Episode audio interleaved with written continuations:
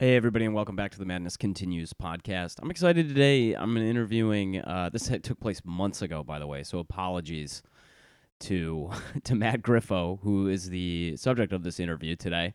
Matt's uh, a really, really talented dude. I met him in London at the Troubadour. We were both doing comedy at one of the weirdest comedy shows I've ever done stand up at. It was super bizarre and uh, we talk about it a little bit in the show. Matt is a musical comedian. He's very talented. He's an improviser.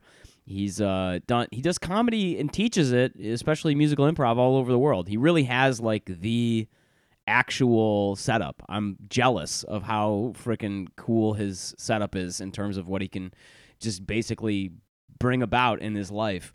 Uh, I want the same kind of setup, uh, gearing for it. So you know, share this. Get help me build my audience, everybody. uh, back in New York, which I'm excited about. That's the update for for everybody on this thing. I'm back in uh, the Big Apple. So if you're in New York, get at me, man. I'm gonna be at the stand a lot, and at uh, Stand Up New York, and at uh, pretty much everywhere else. I think New York Comedy Club, probably my big three. So uh, thank you so much for listening. I appreciate it. Guys, without any further ado, uh, here is the interview with Matt Griffo.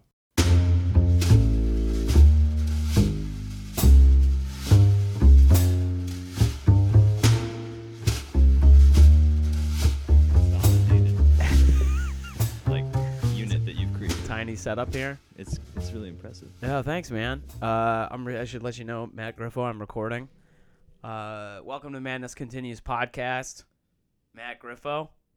Hey, Uh, thanks for coming over, man. I uh, let me just adjust. I should have done this right is before. there audio that I need to listen to for this? I Or do mean, I just actually not it's need ju- headphones? just monitor, just monitoring yourself. You don't really need them, but it's nice to hear your hear your voice. Tend what tends to happen, and it probably won't happen with you because you're a a seasoned performer. is uh what tends to happen is that people come in here and they sit down on the on this thing to record, and then they end They up forget that there's a microphone. yeah, and they get their they get all the way way back in the seat, all the way back here, talking on the I'm not good on the pod. And then I that's why I'm always like, can you please put those in your ears? Because then they what tends to happen I'll is they just in. lean way back, and then uh and then and then they'll never. Then I have to keep jet. Then I have to keep like gesturing them for them to come forward, and they're like, "What the fuck are you doing?" Right, But I mean, you know what you're doing. You know your way around a microphone. I do. Uh, so Matt Griffo, you and I met in uh, London. Interestingly, What a weird show that was. what that was one of the weirdest com- comedy shows I've ever been involved with in my life. Was it the or because it for me it was just one of the weirdest. it might be the weirdest to me and it, it and it wasn't i mean i've been involved with some real fucking barn burners but that was a bit this was at the troubadour uh, which is a famous an actual famous Mm. uh like place in uh Is a it was a fa- yeah, it was a famous bar, yep. And there's one part that's restaurant, and there's another part that's just an open kind of pub area. yep. And uh, there was no one in like we came out on the call time but there's no one there. And then i didn't know what was happening. I just knew there was another american that was there. And then i got booked for it from a i don't remember who her name was but she was like there's this other show if you want to do it and i just thought well i'm free. Why not? So why not A, and it's a famous club. Yeah the, the so I- troubadour is a famous I, club. thought yeah that sounds that's fun. where the, the rolling stones used to play there the beatles used to play there. Right. There's all these like bands that used to play there and so it it was funny because when i got that situation i was like oh this is gonna be great. And then Yeah, so I I went in and I was confused. And then there was a I was there was a, a French girl there yep and then there was a that was it, actually. That's actually it. And uh, there wasn't even the people that were running it weren't there. And then eventually they came and I was like, What's happening? And they said there's there might be a show. yeah there's supposed that was the weirdest part about it There might it be. started like an hour late or more and there was uh we were just hanging out in this in the in the i i, I kept i kept feeling and here's the weirdest part about this for me.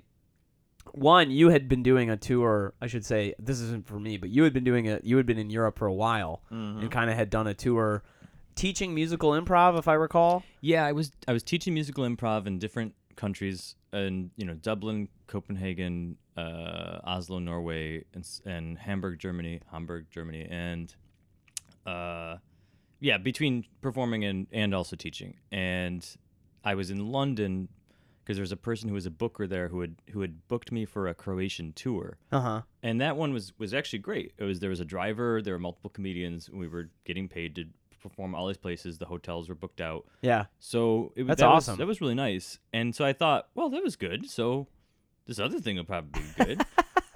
So I, get, I get there, it was extremely opposite from my Croatia experience. Yeah. There's no one, and then the comedians were, uh, I don't know, it was Awful. weird. Awful. They were, per- but it was it was they were performing in a way of, ah, they were performing in a way of like, no one is here. Like it looked like it was like they were alone in their bedroom and they were they were just doing their best. Yeah. And I was like, we're here. In my mind, I was like, we're here.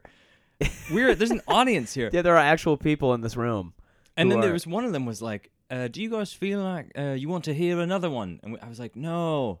And then, and then he, I, I was just like honest. I was like, "No, I don't. This- Please." the, the host of the show kept this is uh, this has gone on so long we're already already belaboring this story but I, it's just so funny to recount it because i haven't really thought about it much since this happened but i just remember trying to relate this to people and being like the the the host of the show Mhm. was a strange guy in himself and the energy was so low and he like didn't So he just was it was almost like we were literally it was like hanging out in a fucking heroin basement Mhm. and somebody just was like all right so we're gonna you know let's do some comedy guys. And the girl that spoke French didn't really understand much of what was happening. no well, lucky her i think i remember her. saying that to her i'm like you really are very lucky that you don't understand what's happening because this is fucking awful and uh, i hung Yep. out i had gotten off of an airplane i flew from chicago to london and uh, got got off the airplane went straight to the office i was working at worked all day uh, didn't sleep on the airplane really on Mhm. the way over um, got out of the office went to the troubadour and then went into that show which was Mm. already running like super fucking late i don't think we Really got out of it until like 11 something It went really long.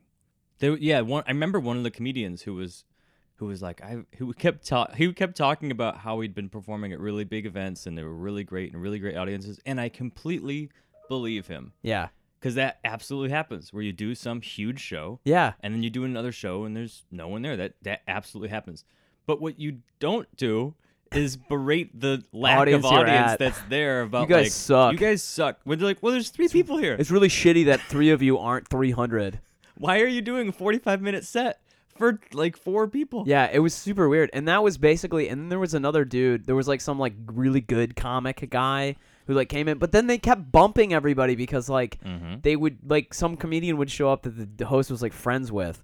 He'd be like, "Yeah, man, I like Tim's going to get up and do his set, man. Tim, Tim whatever." And then Tim would get up and it would suck. It would, and, he would And it went on long for like 20 minutes.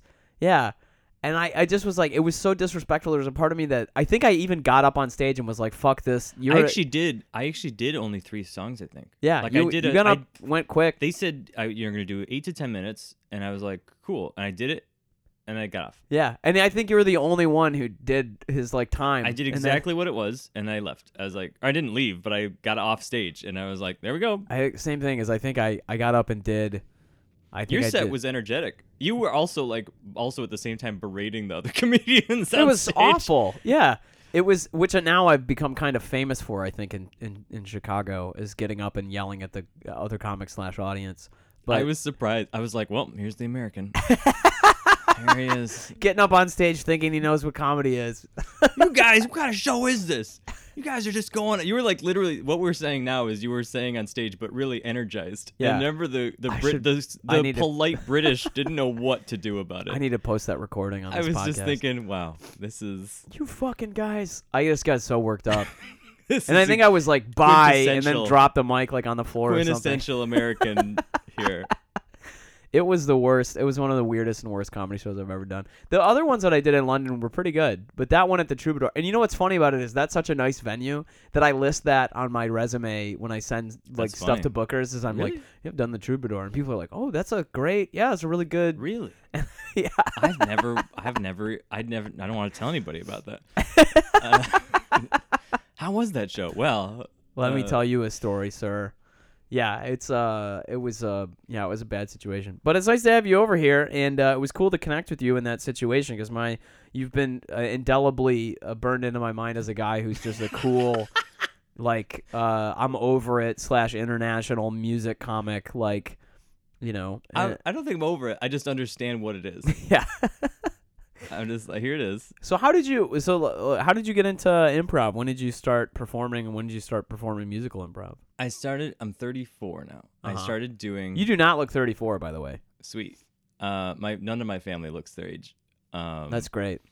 my. That's a good skill to have. It's a good. Good job, Graham. Um, so I started performing improv in high school, and I made it. I made a improv team, Uh huh. and so when I was like 16, I started, eh, which is like in the what 2000s.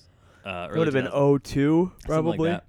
Yeah, it's easy. My birthday is 85, so it's a nice, easy number to- for math. yeah, you're probably 01, 02 then. Mm, uh, yeah, yeah, somewhere around there. So I started doing improv. I was like, I'd play piano, Yep. and I would also, I was on the team, but I would also like jump back and forth between playing piano and, and doing that and going on stage. And Wh- then where where where where was this? it was in it was in Rochester, New York. Got it. uh, okay. Yeah, by Canada. Did you have an improv like club or yeah, like we made an improv club called Joker's Wild. it, We did you, and you guys put on shows at your own high school? We would put on shows that we were not supposed to do really, but they just kind of let us do it, and we would charge a dollar, and we would make a lot of money off of it, yeah. and it was great. So this is really similar to my story actually. I don't know if we talked about this before. I started doing comedy when I was 14. I started doing improv. And I had a Wow. teacher, an art teacher at my high school who started going to Second City in Detroit and Mm. decided he wanted to start In Novi. Yeah, in Novi, Michigan. Yeah, Mhm. no longer there, but was for a while. Mm-hmm. And he uh he brought now there's Go Comedy. I'm sure you've done comedy there. I nope. I have not Really? gone back to that place. Have you never? oh, wow. Okay. Well, there was Improv Inferno for a while in uh, Ann Arbor, and then they the guys that closed, and then uh, the same guys who were kind of in the leadership group there opened Go Comedy in Ferndale, Michigan, which is at Nine Mile and Woodward, if memory serves, Mhm. and uh, they run stuff out of there now, and they're kind of the whole. They're the whole. That's the top of the improv community out there, I think. Mm. Um, that and I think the Independent Comedy Club in Hamtramck, which formerly was Planet Ant. That's where Keegan Michael Key came from, by the way. Correct. And so, anyway, um, where this is just you know, aside from diving down the weird, sordid history of Detroit improv, uh, he started my my art teacher started this club in high school, similar kind of thing, and I just started doing improv at this club. And we did same thing, shows like monthly, every couple Mhm. months, and we charged two dollars, and we'd sell out the theater every time we did it. Yep.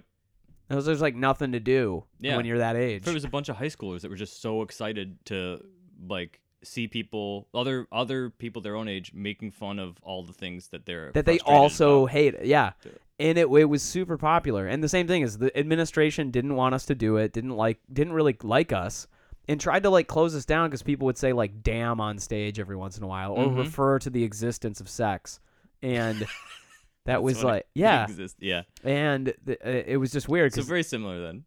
yeah, and so it really kind of bothered the school community, which gained even gained us even more popularity. Right. And so that was the whole. I didn't know that you had done that for that. I've never met anybody else who started in high school. Yeah. Well, I mean, we did it ourselves. Yeah, We, we and then we just taught the te- the person who was the teacher. We were like, "Here's how the games go. You don't need to do That's so funny. anything other than just be here, so that we're allowed to do it." yeah, And so they would be like, "Cool," because they just liked watching us goof around and Yeah. t- practice the improv exercises and stuff. And so they would because we needed for the school to have it. They we needed somebody as a supervisor. uh, yeah. That was it. You needed a, The, the supervisor didn't know anything about he- improv. Did he? Did he like show up? Did he even? Yeah, he was. around? It was great. Eventually, his, his name was John Edwards, and he was he was so great. And then he eventually, we would have him be a part of the games, and That's fun. he was great. He was he was like twenty five at the time. Oh, so this is actually really similar because my art teacher was 22 or 23. He was like the youngest teacher the school had like hired in a Mhm. long time. Yeah.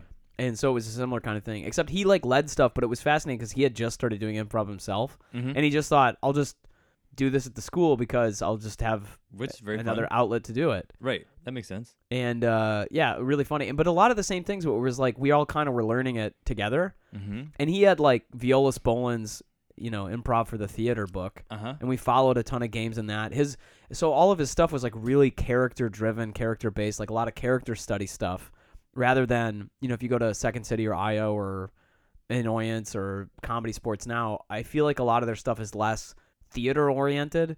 A lot of his stuff was like very theater oriented Yeah. to begin with. Where uh, when I took class, do you know Michael Gelman? Uh no, When I took classes with Michael Gelman, he was part of the. He was on the main stage back in the seventies, yeah, I think, maybe eight, maybe early seventies or early eighties, Thanks.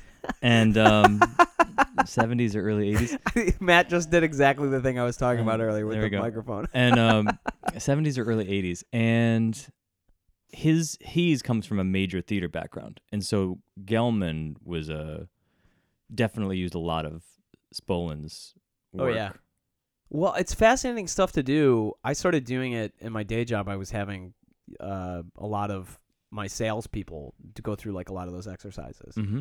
because a lot of it is just it's it's fascinating the stuff, especially for the theater, because like a lot of the stuff that like is focused on in terms of like games where you like find the game or find the whatever like that stuff is really useful Right. but like a lot of the character based stuff is just like helps you be a person in life i feel like and yeah, so listening, yeah yeah listening listening. yeah listening and uh, i think the uh, you know not denying yes and like all this kind of stuff is just really very simple things to understand for Right. life um yeah we uh it's funny though because we did it's kind of it sounds like it was similar sorry to keep belaboring this point but it's like we would in the summertime it was a whole group of kids who really loved doing this improv stuff and to the point where when school got out in the summertime we would still meet up like weekly or t- twice a week just to do practices. And there's no teacher there's no adults there's nothing. We just self-organize and, and do this stuff because we just enjoyed doing it so much. Mm-hmm.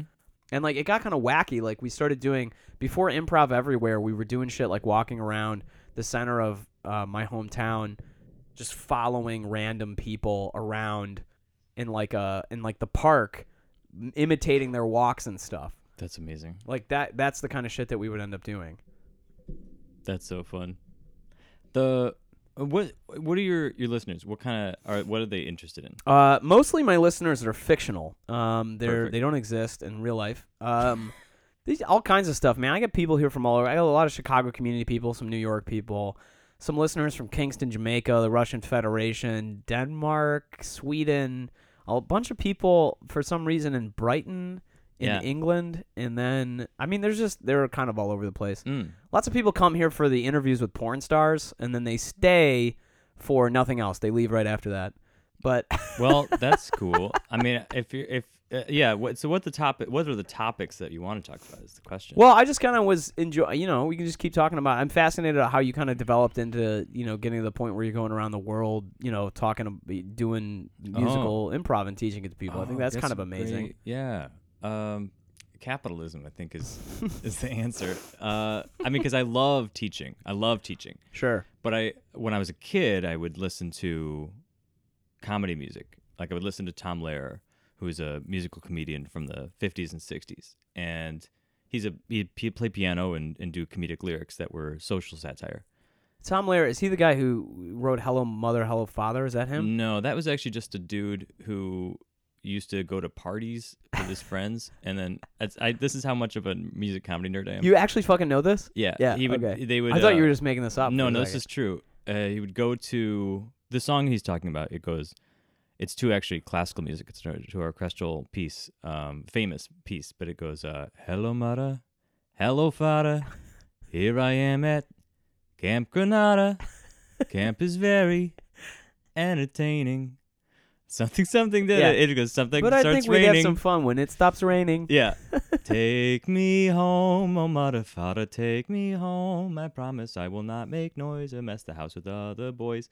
This is basically a song about a kid who's who's writing a letter to his parents about not wanting to be at camp. Yeah, yeah. And so the reason that that was written and why how it happened was these these people who were parents would like have get-togethers at their house. They would listen in the background would be uh, records of Uh-huh. orchestral music, and then for fun they would write parody lyrics. They would write lyrics to the Orchestral music that was a. that was funny, That's great. and they had so there's multiple songs that they that guy and multiple parents had written, Uh huh. and then eventually like somebody was like, "This is really funny," You should actually record this. Yeah, and so they they had him like go to the orchestra because the orchestra already knows the pieces, that's funny. and then they just had him, and then it became really popular, and then recorded it That's that, that is so interesting. because the orchestra already had it all set up to record. yeah, because they already know these tunes. They don't have to learn anything. Nope. That's so amazing. that was why that became really famous. Anyway, Tom Lehrer though he would do social satire like the Masochism Tango, or he would do um, uh, the Vatican Rag, which is like about an like an old like an old Weird Al Yankovic. Mm, it was original songs. Okay, got it. Weird Al's does Weird, Weird, Weird Al writes some originals. he does, but he's famous for his parodies. You're right. That's where that's where he he is well known. I will stop interrupting you. This is interesting to, for, to hear about. Tom Lehrer is is known for original comedic lyrics. Uh, or there's also um, National Brotherhood Week, which is about there was a thing that used to be in existence called National Brotherhood Week, Uh huh. which is the reason of National Brotherhood Week was to say, hey, everybody who is a different race, we need to come together and be nice. Mm. And so National Brotherhood Week was a thing that didn't didn't go great, which is why it doesn't exist anymore. uh, but he wrote a song making fun of National Brotherhood Week because I, I don't remember how the I know the chorus like National Brotherhood Week National, but where uh where and Puerto Ricans dancing cheek to cheek, you can harmonize uh with someone you despise. um, it's something I forget how it goes, but it's basically about like this isn't working. Yeah. All these people hate each other. um, but it was that. But what is great about him is he he is absolutely about equality, and he's absolutely about pointing out the flaws in society. Yeah. And And just an artificial week of people doing that was not a great way to right, to, to draw right, everybody that's what together. he felt. And uh, yeah, so he played. It was just piano and vocal, and that was him. But anyway, so uh, as a kid, I'd listen to that. I'd grow up wanting to do comedy, Yeah. but I also loved doing music. So I I moved to Chi- Chicago in 2005. And quickly, I played piano in between classes, and then the head music director of the training center saw me playing, Mike Dakota, and then he asked me if he I wanted to be trained as a music director, and I said "Y- uh, yes, and I could get because I could get free classes. Sure. It was an internship at the time. And so I became an intern. He was training me how to become a music director. I got free classes. I kept taking more classes because then the other classes were like half off. And what? That's great. And because I was an intern, that was really an educational thing. And then I started to teach at Second City. And I was I was 20 years old at the time. I started teaching there, and then I started to music direct for what was at the time called Brown Co., which is now called the Urban Urban Twist. It's called Brown Co. because it was it was an ethnic uh, it was the outreach and diversity company of Second City, Got it. and so they would uh, they would do race based sketch material, Uh huh. and Brown Co. was the title because of Red Co, Green Co, Blue Co. So it was a it was satirizing those names, Got it. Okay. and then they eventually changed it because people felt weird about it. Yeah. I mean, I, I still think it's funny. I- I- Bronco is I think kind of funny. It Yeah. feels like that should have it's a resurgence. poking fun at the other. yeah, the other titles around the thing. So you got to do, I man, that's like the that's like the velvet glove treatment, dude. Doing the music director and then getting uh, some classes. That's pretty dope. Yeah, it was pretty great. So how long did that? But what year was that, and how long did that go on for? I was I was teaching and music directing until 2010, 2000 yeah, about 2009 2010 because I I was real I realized I was being pigeonholed as only a piano player. Ah, You know, because there's a ton of improvisers. Yep. There's, a million of those, but for piano players, good piano players, they were more limited. Mm. And so they were like, well, we we need this guy on piano. We have a ton of people that can go on stage and do the make 'em ups. Yeah, yeah, yeah. So I was getting really frustrated with that, and so I was eventually like, I'm done. And I told Mike, who had hired me, was like, I quit, Yeah. and he was really mad because he'd spent a lot of did time. it, did it come out of nowhere, or like did you have It- conversations with I him had about had this? conversations, but it, it uh, I had had conversations, and he was like, "No, it's okay. This is why it's working." And then I, I was like, "No, it's not." And so I, I was like, "I'm gonna, I'm not doing music directing anymore." And Got it. yeah, and then I, and then I went on to work for Tourco for a bit and the Green Co company, and I, I didn't, I really disliked that too. Um, Why? How come? I feel like that's what a lot of people. That's like the the goal for a lot of people is to work for one of the touring companies. The goal. it, uh, because, well, it was because I was a, was the music director. I think if I was the Ah. I was a performer on stage, there's more to do. Got it. Okay. But I was bored because it. I'm there, and then and you're only I'm doing one thing. waiting for me to press spacebar on a for a doorbell sound. you know, and then there's you know I wait 30 minutes, and then we have a, a three minute song, Yep. and then I'm playing piano for that. But then I press spacebar on another segue track, which I'm not even playing. It's just like some recorded track, and so it was very boring for me. I was Yeah. basically just a Yeah, you weren't doing pusher. any. Yeah, you're not doing any actual improv. So in 2008, I started to do my solo comedy stuff because I was like, I really like Tom. I love Tom Lehrer, and I want. I love playing music, Yeah. but I also love comedy. So how do I combine those two things? So I started doing solo work, and I started performing a lot in stand-up clubs, um, and I disliked it. Yeah. What clubs? Well, at the time, so when you're saying like solo work, like what was some of the stuff that you were you recorded an album Mhm. and you had like a whole bunch of uh, other like bits that you were doing that involved, you know, music. Mm-hmm. But like what were some of the what was like your stage performance at the time for those stand up clubs? It was. I would say it's very similar to now. It was Uh. just. It was. It was more juvenile. Mm. you know, it was like I had a song called "You Bitch." It was like, um, you always. It was I don't remember what the hell the hell the lyrics. So so long ago that I did it, but it was about it. Which actually I noticed uh, when I'm doing songwriting classes for comedic writing that this is this tends to be one of the first songs that that anybody writes. It doesn't matter what gender they are. It, they will tend to write a song as one of their first comedy songs about the whatever person they're in a relationship with that's Yeah. an asshole. That's so funny. It's And- a and- and I- common. it's a, it must be a. I This is like very. it's really human, great when I see experience. it. I see all the different versions of it. I'm like, oh, there it is. Um, it's very common for that. Anyway, that one, and there was like another one called Vagina Monster, which was my mom's favorite song. That's wha- what? Yeah, yeah. I, when I when I do shows in my hometown, she will still be like Vagina Monster, and I'm like, oh my god, mom. Uh, You're like I don't play. I haven't played that song for years, mom. Why does she? Why? Why is that her favorite song? Just unique she's parents. Uh, she's a funny lady. Uh, when I was 14, she 15, 14 or I think when I was 14, she made a mix CD for me, and on the CD it, it had um, Monty Python. oh yeah. Um, wouldn't it? Uh, isn't it awfully nice to have a penis? Isn't it awfully good to have, have a the dong? dong? Yeah, I love that. That Eric Idle. Yep. And then it also had "Don't Want No Short Dick Man." Oh yeah, by And, uh, by uh, what the f- who the fuck did that? I no I clue. can never. yeah, but my dad would come into my. I remember the first time my dad came into my bedroom and was like, what the "What is fuck? happening?" Because Yeah. I'm dancing around and To- 14 years old. I'm don't going, want- don't want no short dick. Don't don't don't don't don't don't don't don't don't don't don't want no don't want no don't want don't want no short dick man. And my dad's like, "What are you doing?" I was like, "Mom made me this CD. I love that we both know that song. Mom made the CD for me, Dad." Oh my It's god, like, that's so what? funny. That's so funny, man.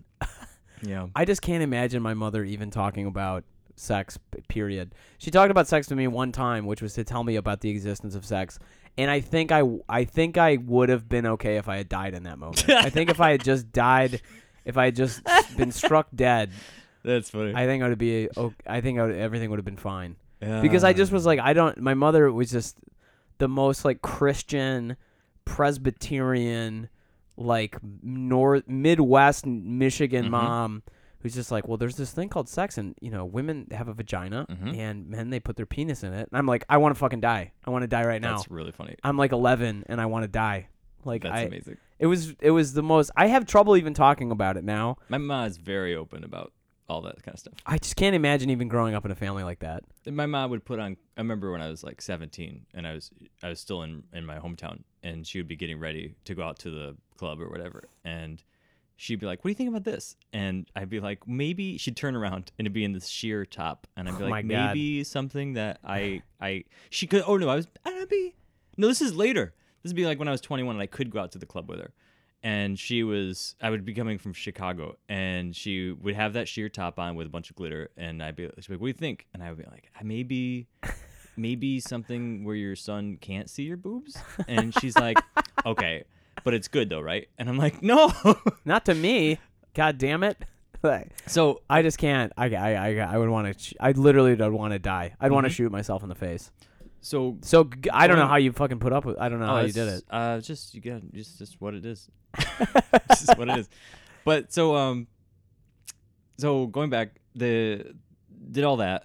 This is like 2010, and then I just I just kept doing music and comedy, Yeah. and I started performing more for less for stand up clubs because they were not set up for music. Yeah.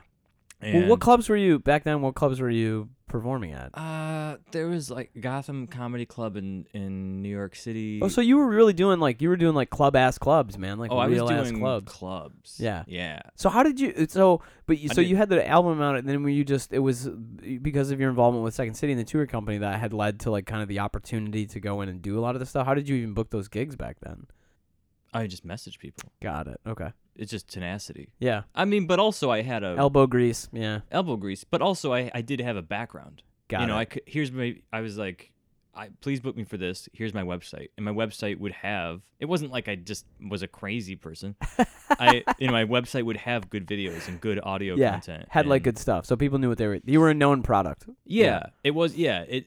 Yeah, I couldn't. I would not have booked the gigs I booked had I just said I want to perform here. Yeah. and then they said, "Well, where's some content?" And I'd be like, "Don't, don't have Uh, any." yeah. So it wasn't like it was Book nothing. me. Yeah, Yeah. I I was I made sure that I kept stepping it up. That Yeah. I would shoot a video. Yeah. I would edit it. And then put it up online, and then have that, and it kept increasing in, in Got it. quality. I guess what I was aiming for with that question was, uh, were you weren't like working with it. You weren't like opening for a person or something like this. No, I mean like I opened for Reggie Watts, but that was that That- didn't come, that didn't have anything else come after it. Got it. I was just got booked from a at a theater. because there was like a whole bunch of uh, first of all reggie watts is cool that's amazing that you got to do that um, but there was this whole period of time for years where like musical comedy was like a real like i'm thinking stephen lynch and like this is people always say this. Um, yeah but there was like a whole movement like j chris newberg who's a, a friend of mine and started in detroit at similar times he was a he was a musician for years before he got into doing comedy yeah and so he would get on his he would start playing his guitar but then stephen lynch became so popular that he was like i shouldn't yeah. do this because I don't want to fall into this genre of people. But there was like a handful of these people who, who there were- always are, and it's generational that people think what you're saying, which is that it's Yeah. that it's like it happened and then it was gone, but it's actually never gone. yeah. Um, but it is generational. I noticed. I wonder if that's true with all trends, and there's going to be like another Jeff Dunham like soon. There will, I'm sure. that it, but it, like I can, you know, back from the late 1800s, Yeah. there's there's different comedic musicians. Back to the early 1900s, there's ones like there was one that go um shaving cream, be nice and clean. Shave every day and you'll always be clean. Boom, boom, boom, boom, boom, boom, boom, boom, boom, boom. I uh I did a something to tell you. I I have something to tell you. It may hurt your feelings a bit. But I went to the corner store and I slipped in a pile of shaving cream. I just made those lyrics up, but it is the point so of the it's song. the whole idea of the song. the point of the song is that you think he's gonna say a bad word, Yeah, and then he says shaving cream because he has like a song, and it all those like other a song my grandfather would sing. There's like he a would- bunch of those um, uh, rhyme switch Yeah, songs. There's a classic. Those, but those, those that was written in the like 1920s, oh wow. and then it was re-recorded in the 60s by Dr. Demento. Uh, well, But- there's like a there's, but this is it's funny because like my I come from a Scottish family, and there's all these like old old recordings of like these Scott. As soon as like you know they could record audio, Mm-hmm. there's all these old Scottish singers who had been wandering around the Highlands, Right. and they did these kinds of yes. songs. There's a bunch of them. yeah, Actually. and it was like Especially a whole Scottish. I don't know why. yeah. I don't know why either. It was like a whole like risque like I love Scottish people. Yeah, right. There's a whole like risque culture of of this kind of thing for some reason in Scotland, and they would. So there's all these like old recordings that like my grandmother and my great grandmother would play Yeah. of like these guys who would, and it was weird because it was like they would sing a song, and then in the middle of the song they would stop and they would just talk for a while, and it would be like a story or like, but it would have like punchlines kind of, yeah. and they would, and it was in the Scottish accent that I couldn't So understand, but similarly, yeah, uh, Jimmy, do you know who Jimmy Durante is? yeah, So Jimmy Durante, similarly at the time, that was actually a really I. This is how much I know about like musical stuff. Is that in the time in the '40s, it was very common for songs to have a song. They, they wouldn't even have very many, just maybe Yeah. two or three verses, and then in the middle, like now we have a bunch of verses, but in the middle, somebody would just talk. yeah, They'd be like, "So, baby, And like there was the ink spots. The ink spots were so a band, funny. and they would like, so here's what I got, or they might they might even talk the same lyrics, but it's just spoken. Yeah. But Jimmy Durante would do because he was a he was a musician. He had Yeah. he had like a big band when he was in his twenties, and then when he was he became even really famous later in life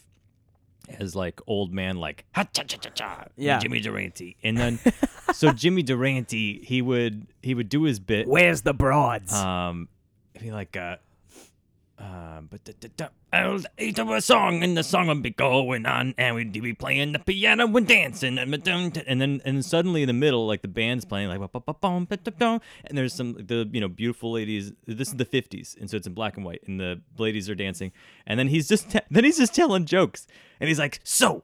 You got a bull in a china shop, and then the bull is running around, and you don't want the bull in the china shop, right? No. So you grab the bull by the horns, but the bull's going back, and it's going forth, and going back, and going forth, and suddenly you look at the bull in the eyes, and then the bull goes, Hey, I know your mother. These are the jokes, folks. And then it would go back into the, Back song. into the song. Like this is I'm again making that part up. But That's so but- fucking funny. there is some bit where where he did talk about a bull, but he would the like I love Jimmy Durante's songs because they're a song, and then he goes into these random jokes. Yeah. and then if the joke doesn't hit because you don't hear the audience, He laugh, would just go back back he into the would song. go he would he would go back to but he would before he go these are the jokes, folks, and then he would like like he would apologize that way. That's what we got. That's what we got to deal with because he was a vaudeville performer. Oh my god! I wrote this article on Quora a while ago where it was I was talking about. It's funny because I think of like Henny Youngman, like you were talking about Mm-hmm. Jim Lehrer earlier, but like Henny Youngman would get on stage with a violin, and Mm. he would like almost never play it, but he would always have it. have it. And sometimes he would be like, and he would like go to play it, and then he wouldn't play it, and then he would like start telling jokes again. But he really always funny. fucking had it. Yeah. And like he, sometimes he would like do stuff, but he uh it was funny. But they're um one of the first like stand up comedy sets like ever recorded on like on video was or on video on film. It was like one of the early talkies. And it was a vaudeville performer. I forget who it is, but it's, and it's in this article. I'll link it in the show notes or whatever. But it's funny because that's what the the show was. Was it was like I'm gonna sing and I'm gonna dance and then I'm gonna tell a story and then I'm gonna then this and then I got a couple of quick jokes for you guys and stuff. But it always had like audience interaction, so it was weird to watch it on film as Yeah. a talkie because it's like there's audience interaction. That it was built for audience Yep. interaction. Yep. But there's no audience because it's a fucking movie. Right. So like it was it was super strange to watch that because like you don't watch a movie now where the person performing s- said something. Right. They don't reference a live audience But yeah, Like- and when in the '50s, Jimmy Durante's doing it in a radio hall with an audience. with an audience. But like it's it's so strange to to watch that before like people who were making that had like figured that out. Mhm. He's on a soundstage. There's no live people, That's funny. and he's like, "What's that, ma'am?" And you're like, "Nobody, nobody's here." What's that, ma'am? yeah, That's funny. So, Oh. uh, so going going forward, then uh, I started to teach more yeah, and teach at colleges and things like that, and then. Um, so how did you get into that then? Because well, it's like I- so. There's a lot of the stuff that you were doing with comedy clubs and stuff was all just self, you know, d- Yeah. determined and, Mhm. and and put together. Did you did you just message colleges or improv groups or like how how did you so put I, that I together? first got booked by a person to teach at, at Columbia College in Chicago, and then I at, at that point I was like, oh, I can I can teach at the college level. Ah. It's not. It's and to me for students, it was no more intense than it was less intense than improv students who are Mm. already like into it, right? yeah, in the world. So I realized I had the skills. I had the background. I Yeah. had all of the an extreme amount of training and an extreme amount of uh, life experience yeah, to to be like, here's all of what I can do. yep, And so I, yeah, I just started contacting colleges and saying, hey, here's my background. Would you like me to come teach a musical improv workshop? And they would say, yep. And then I would go. And the same thing is for today that if I wanted to go to Europe, I will say, I want, I'll contact, like I contacted recently, I, I have a friend who's in, who's in Orlando got it. and they were like, "You should come here and play." And I was like, "I would," or hang out. And I was like, "That sounds great. Is there a team that's there?" So I looked up a team that's in Orlando. I said, "Here's my website. Would you like me to teach?" And because of my background, if I didn't have the background that I had, I couldn't do that. Yeah, They look at my website, they see all of the experiences, all the all the touring that I've done, all all that, and videos, and it's well put together on my site. And then I pretty much always get Something. yes. Yeah. A win. Uh, It's always a win. yeah. I don't actually it's I've not never an if. I've never when. had a no. Yeah. I yeah. I mean i've had, I blank- a had blanket no's no. when yeah. I was like 20. Yeah, you've gotten, uh, but I mean, like, it's never been a blanket no from a place. It's like some places will be like, yeah, yeah, sure, we'll have you. Yeah, or or they'll say, you know, what's the rate, and then I'll I'll tell them what the rates are, and some say, "W- well, we can't do that. But it's not that they don't want me. What are the rates? Just out of curiosity, Uh, you're you're afraid to mention them. I 'Cause don't you, wanna You mention can't them. negotiate after you do it publicly. All right, we'll Yeah. do it. Do it. Do it off air. I, I'm just curious what it is. Uh, but yeah, it does. But just what I can say is that it, it does it is it does change quite a bit because You have a sliding scale, I have an absolute sliding scale depending on depending on what number of students. depending on corporate, depending Yeah, on what the budget is, Mm, Um, and and I really I want to make it beneficial for all parties. got it. So in, in the end, I'm like, can it work for me? Can it work for the theater or college or whatever? And if we can make it all work, is it you know is it bene- is it does it give value to the students and does Yeah. it give value to everybody involved? And if it does, then great. Yeah. we'll go forward. And what those amounts of, of, of for money, what those these can change because the values can change. Got it. Okay. Yeah, that, that makes sense. Yeah. Well, that's pretty cool, man. I think that's amazing to have the freedom to go do that. And you just like r- Yeah. research. You just do your own research and just message people and all Mhm. that kind of stuff. So then I'll put a tour together, or I, or I won't, or I'll just go fly out to one place and come back. Got it. Um, and I, yeah, but I've I've generally stayed in Chicago for the past year and a half because of my pooch being yeah, being, sick, So I'm like yeah, you mentioned staying. this beforehand. But I was gonna do a whole tour this year because I thought he was gonna be gone. oh man. But I'm I'm glad he's not gone. But I was like, people have been like, why aren't you coming to Europe? And I'm like, I well, a dog. Uh, yeah. It's Well, a noble yeah. reason. the poor guy. he's sweet uh, and crazy, but Yeah. sweet. I um I'm thinking about putting together a a tour into. I've never been to Scandinavia, and um I was talking to. I'm doing this launching this other podcast that I've mentioned a couple of times uh, on this pod already called Funny Planet, where we're I'm interviewing just comedians, stand up comics, mostly stand up comics, but just all comedians from all over the world. That's the other thing I was gonna say is like you, you were we were talking about this. we like, had made the same idea almost at the same time yeah too, yeah yeah because I was like, w- w- wait, what? Yeah, well, that's what we had talked about. I had um, we did, I shot that pilot in um Iceland, and then I was like showing that stuff to you, I think. But like that was You the, had I would actually when we met at the Troubadour, Yeah. I was talking to you about the idea that I had, oh yeah, and then you said. It's so funny because I'm actually shooting. I'm actually doing that." just like that, and I was like, "Really?" yeah, So it was interesting. that I told you the idea, Yeah. but you had already done it. yeah. We had recorded the we had recorded the pilot episode in Iceland in Reykjavik, um, in March of that year. I'd quit my job. It was fucking insane. It has been crazy though since this. Anyway, uh. And we're still working, moving forward with people. I'm flying out to LA next week to meet with the um, advisor from Netflix on the project. Oh, And, currently? um, yeah. oh, good. Well, I mean, we'll see. Well, you never know, but he, hope- he's he's an advisor. Let me put, let me caveat this. He's an advisor on the project. He is also at Netflix. In his capacity as advisor on the project, he is not representing Netflix.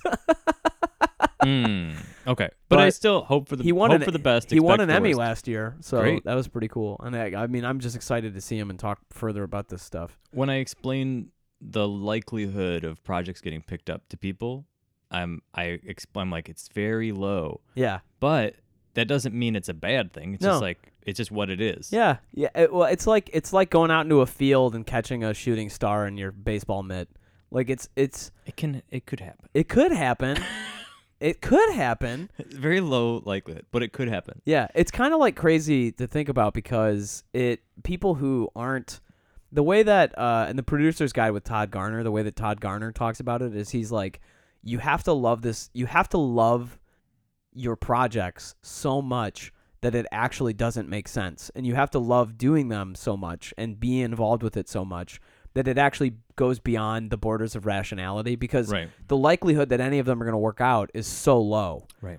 And so, I mean, what's kind of cool in it is that it's provided me with a lot of, you know, connections and to talk with people. And I wouldn't be in, I wouldn't have, ta- I would never gone to a New York Television Festival. I would have never met with a bunch of executives at truTV, at Funny or Die, at Comedy Central, Mhm. at Canal Plus, at any of this shit. I wouldn't be launching this podcast now, like where I'm interviewing people and comedians and stuff.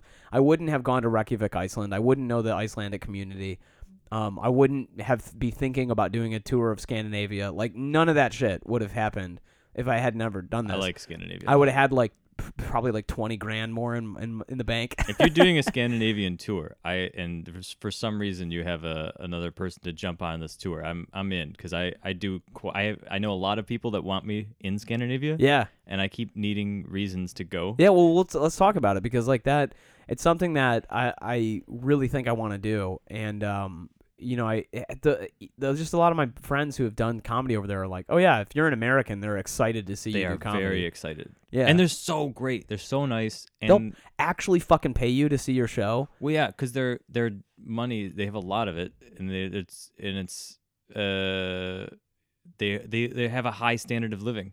Yeah, it's just wild. I think like the the the amount of comedy shows I've not gotten paid on is so much greater. Yes. So much g- out, uh, so weight heavily weighted to that direction. hmm So now going back again. yeah, sorry. Go ahead. Uh, no, it's okay. Uh, go. You, I keep answering your initial question to to completion. Uh, Let's do it. We'll make the whole podcast. I like it. so we so going from there, uh, teaching musical improv, but also performing at more festivals, um, and and then also working on digital content, creating more digital content now. Got it. Um, and so that's I think that's it, and it comes down to capitalism Yep. of like I need to make money, but also I don't want to do anything I don't I'm not excited about. Yep. But how do I give value to people? And how do I give value to people is I can teach them what I have, with the knowledge that I have. I can Sure. I can teach them, and so that g- brings me income, and then I can I can make music that people like and that affects their you know society or whatever else, and that I get money from that. I perform live at, at speakeasies and cabarets in Chicago.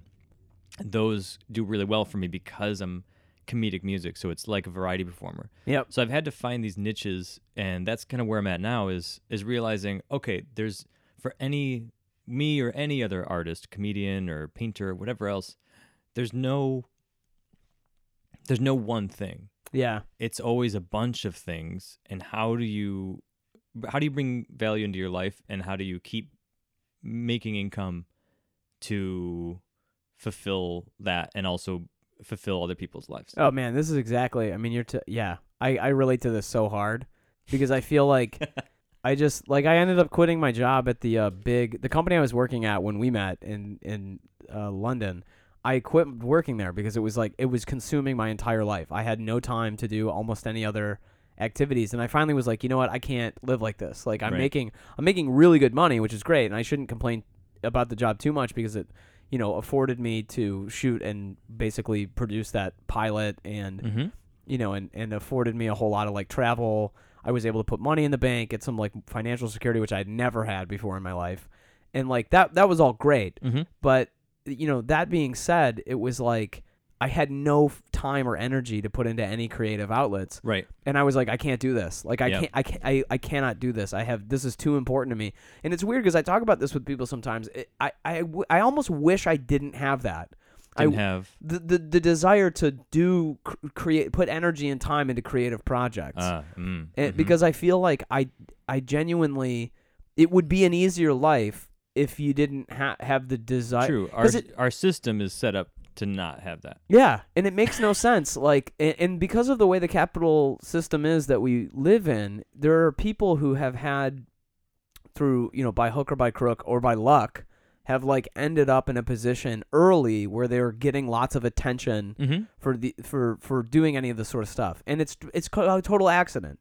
Right but it doesn't mean it lasts forever for them. No that's true but it's also weird because it's like if you if you're not if you don't get caught in one of those positions it's very difficult to true.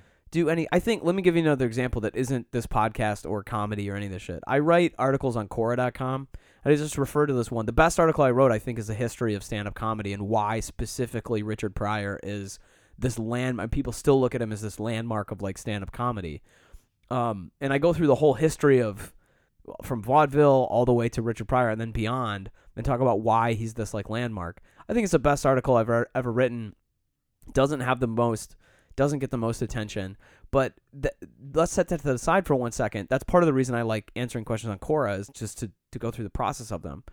I've had like millions of reads on Quora, millions. They just sent one of my answers the other day. They emailed me 2.3 million people. They sent it out to. I've made zero money from Quora, Right. zero. And we live in this world right now where this is like so normal for some reason Mhm. that you're everybody here. I think all the people producing YouTube, like tons of shit. This podcast I've done for two years and didn't start it to try to make any money, but like I have put this out for years and it's never made a dime. It co- it's only a, a a sink in terms of cost for me, and it feels like there's that's just the world we live in. And it's weird to look at like Scandinavia just to return to this, where it's like you know, there's so many people in Chicago right now, and I, I am sure you're one of them. Where it's like, even if you make money doing some shows, the number of times you perform for nothing is like so high. And That's actually not true for me. is it not? Oh.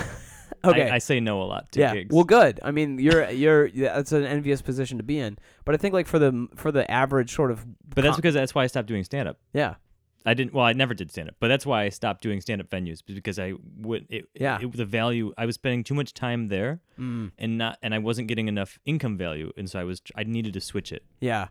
Well, I mean, I think that's a wise choice then because it feels like that's a real like it's something that everybody in the world of stand up specifically is it deals with. It's like Oh yeah. Like they pay, they pay. Most clubs pay performers hardly anything, And yes. even when they're headlining. Sometimes, even I mean, especially fe- especially if they're just featuring or hosting. Right. Or there's. I remember in when I was 18, uh, I was at somebody's graduation party, and there were two comedians that got booked for, to perform at the party, and I realized during the guy's set that, and he's one of the jokes. The punchline was like, he was like, I was I was this big dude. He was like, I'm a black man. And what did he say? He was like, I'm a black man, and uh, it's so cold. I, I can't I can't take the cold. It was so cold that uh, my nipple fall off, fell off, and I looked down and I thought it was a milk dud. The punchline was that he thought it was a milk dud, and that in my mind connected to remembering I'd seen that on Comedy Central, Uh, and I talked to him afterward, and I was like, "Hey, I didn't." You were on, you were on Comedy Central, and I I wanted to get a lot of information from him because I was Sure. going to move to Chicago. I Yeah. was really excited, and he gave me this really jaded answer of, you know, they paid me X amount for that. I've never seen any more, and they pay, they play that all the they fucking play time. that comedy special all the time, and I never see any extra from it. And here I am playing at a graduation party, oh man. and yeah. I, he was like, "This is what it is," yeah. and I was, as an 18 year old, I was like, "Oh my." God. At least you knew that then. I mean, I kind of knew that. I think it's I part still of the went. reason. I was like, "All right." I think it's part of the reason I flirted with doing comedy my whole life because I started doing stand up when I was 16. I just posted the interview I did with Mark Ridley from the Comedy Castle. Mhm. Um, I I knew him since I was 16. I had two uncles who were stand up comics. Mhm. And I think I kind of knew what it would be like because I just was like, shit, this is just, it's a slog. But Jerry Jerry Seinfeld has this great story about um, Glenn Miller. Um, I don't know if you've ever heard this. I have not. Glenn Miller uh, was on a train with all of his um with his whole orchestra. Everybody's on it, and they're on this train, and um, they're about to make it to this town, this little town in the Midwest. It's the middle of winter, Mm-hmm. and just as the train is about to get to the town, the train breaks down, and they can see the town. It's across this big muddy field of snow and all this stuff, and and they go, "We got to be at this venue in like an hour. like, what are we doing?" And so they go, "All right, fine. Everybody, grab your instruments." And they get their instruments and they start walking across this gross, muddy field in the middle of the wintertime. The snow is coming down, and uh, everybody's shoes are gross, and nobody has like the right, you know, equipment to be walking across. They don't have rubber boots or anything. Right. So they're getting all soaked, and it's totally miserable. And they're halfway across. They're, some of them are lugging these big instruments with them. Right. And as they're walking ac- across this field, they turn and they see this little farmhouse. And in the farmhouse, there's this family, and they're sitting down to a dinner, and it's really nice and warm. And and uh, they can see that there's like a turkey dinner on the table, and Yeah. the husband's like carving it up, and he's handing it to his wife and his kids. And one of the musicians turns to the other one, and he goes, "The way some people live." and then keeps walking. And I love. I feel like I love it because the whole point of it is it's like you can't. I don't know. I guess you can't do it any other kind of way. it's yeah. yeah, the life of a performer is is uh weird. Thankless, I think, in many ways. but I but I think that and and going going back of of you know that's the way it is and that's the income that's made is is is sometimes great and then suddenly sparse is is the way for I would say most artists yeah. not all but most and which is where I think you know Jack Conte who is the musician who created Patreon Yeah. I think he was trying to figure out a, How a- can we do something so that people was- can get paid? he would- yeah. he had spent I mean the the point for him was he had spent ten thousand dollars on creating a video, like a really intense video on the set and and he put so much time into it. And then he he was like, How do I I'm I'm only gonna make maybe two hundred dollars from it. yeah. And he did. In the end in the end off of YouTube monetization, he didn't make much. oh yeah. and but he had but at the same time he had had with a friend developed patreon and then he was hoping that it was a way that he goes he knew he was going to get an insane amount of views Yep. and then he was putting value in people's lives by them enjoying it but he was like will they put will those people that are enjoying it Yeah. then give back and say Eh, i you know i'll give a dollar give whatever it is and to to help you create more things and then soon after that he had he had within i think two weeks he had made 5000 off of the patreon Yeah. off of his- which is the first ever patreon page he was just testing it and then the the company he had the video that we made was called pedals and it, it featured a lot of these pedals from a company that he worked for years ago that he was hoping to make money from and never did and Yep. he was really bummed about it but then because he'd made this really cool video that featured all the pedals even though he wasn't getting paid by the company for it the ceo had seen it saw how many views he got and then saw his plea at the end to say I, you know i'm asking people to put this money in to this patreon i'm testing it out hopefully you know we can do this together and then the ceo wrote him a check for $5000 Well, that's nice. so within two weeks he had made up that amount Yeah. But I mean, like, I, I fl- reflect on my own experience. I created a comedy special that I per- self produced, did it at the MC, the musical comedy mcl MCL Theater, now defunct. mm-hmm. All it needed was one special for me to take it down. Uh, and uh, same thing, put posted out on YouTube. Thousands of people watched it. Zero have received zero ever. Probably will from it. I don't know if it's even gotten me a single gig or anything. Other, I mean, who knows how this stuff works out? The point I'm making isn't to tell a "woe is me" story. I guess the point the point is that who the fuck knows where any of this stuff is going? You know what I Right, mean? correct like you got no idea the where where things are going to end up or where they're not going to end up or what's going to catch or what's not going to catch mm-hmm. or like any of that stuff but i think the the the thing for me is it just feels like it's, it's good to just create stuff i think it's cool that you're in a position to go around kind of you know wherever you want t- teaching uh That is and then doing nice. shows and things like this Yeah, my wife, uh, who's a, she runs a modern dance company. She was like, "Do you know that I can't do that?" And I've been running this company for 15 years. And I was like, "Okay, not like I haven't been working in comedy world for that Yeah. for longer than that, but but I was like, I understand, honey." And she's like, "It would be nice. I love traveling, yeah and you want to stay home." She's like, my girlfriend's the same she's thing like, "It would be nice if I could just yeah ask anybody." And like, I was like, "Yes, it would be nice, babe."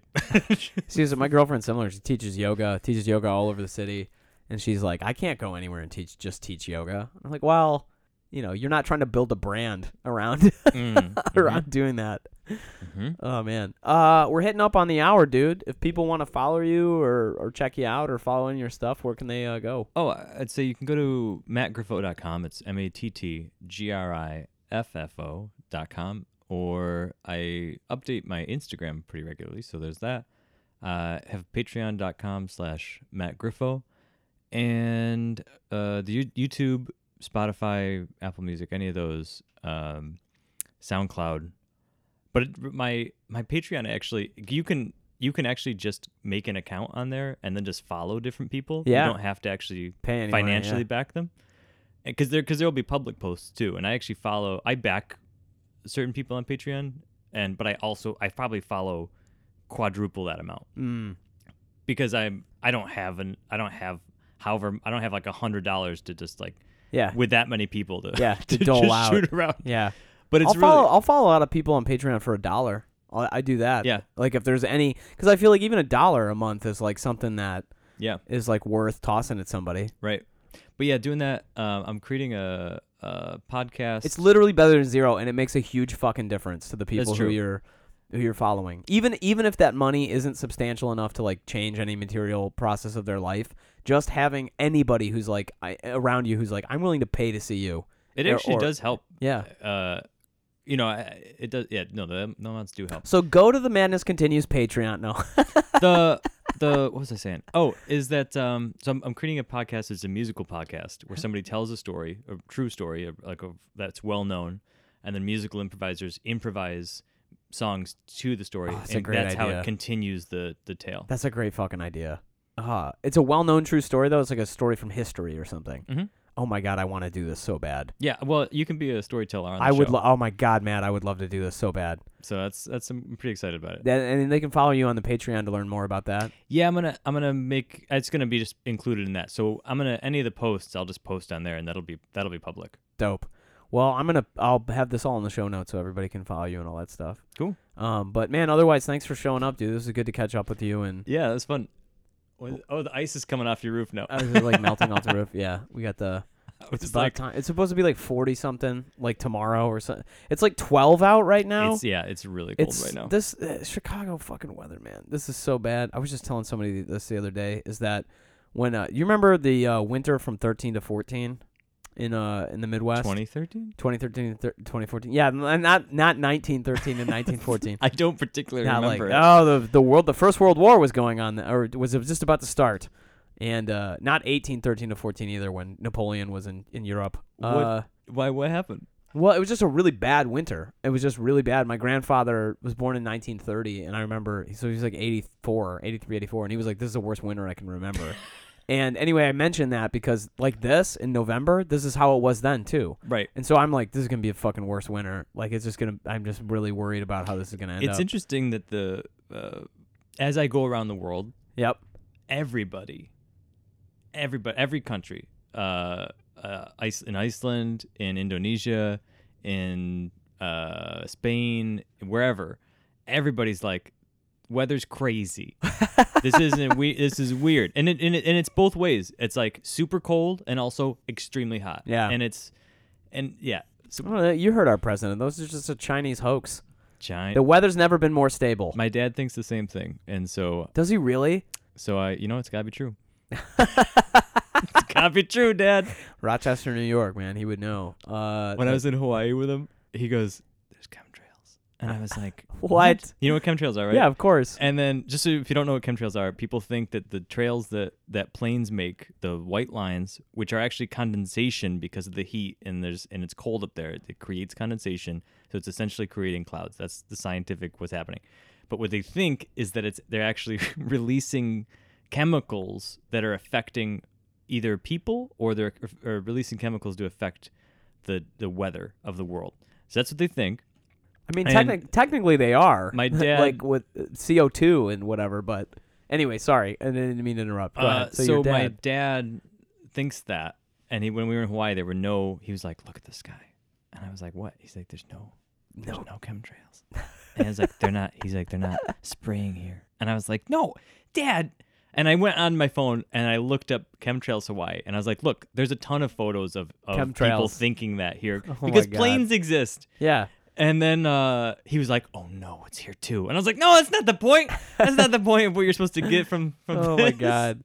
He should meet my dad. He just I'm my dad's not a conspiracy theorist like really, but it almost feels like if you talk to him for long enough, some shit will come out that you're like, Dad, that's not real. Like it's just like he'll just be like he just like as if you bring it up and you're like, man, you know, people believe that like lizards run the government, Dad. Isn't that crazy that like Alex Jones and my dad's like, that's retarded. How can anybody believe that? And then later my dad will be like, you know, like they're putting chemicals in beef that like actually can like fuck up your whole and you're like what the f- what? Yeah no it's not just the antibiotics it's like some other i'm like what are you talk what the fuck are you talking about? Like it's it, was- my dad's such a unique guy. He's like you'd like him. He um he he owns and planted and created his own vineyard in his own yard in northern michigan. Wow. yeah. He bought a genetically engineered grape by the University of Minnesota. He's like one of a handful of people in the United States to buy this grape and plant these vines that in the next few years. It's a special cold weather grape. It's called the Marquette grape. He just knows all about it. I should have him on the podcast again. You should have him on the po- the univ- that that Minnesota. They just keep releasing genetically altered uh, things that everybody wants to eat, like Yeah. like um, honey crisp apples Yeah. from Gen- from Minnesota. genius. These guys. People love those things. Yeah, right. What a, a better better living through chemistry. Uh, all right, take it easy, Matt Griffo. Thanks for dropping by. Thanks.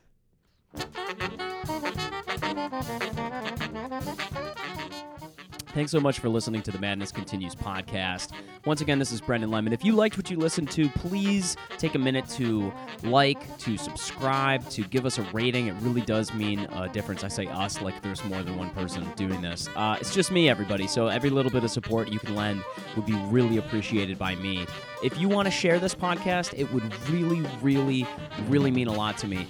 I hope you come back. I hope you listen and check out the other podcast I produce, Funny Planet, where we talk to different comedians from all over the world about what they're doing and how they are funny in their own cultures. You can learn a thing or two and you'll have a laugh too. Anyway, take care, take it easy. We'll see you here next time.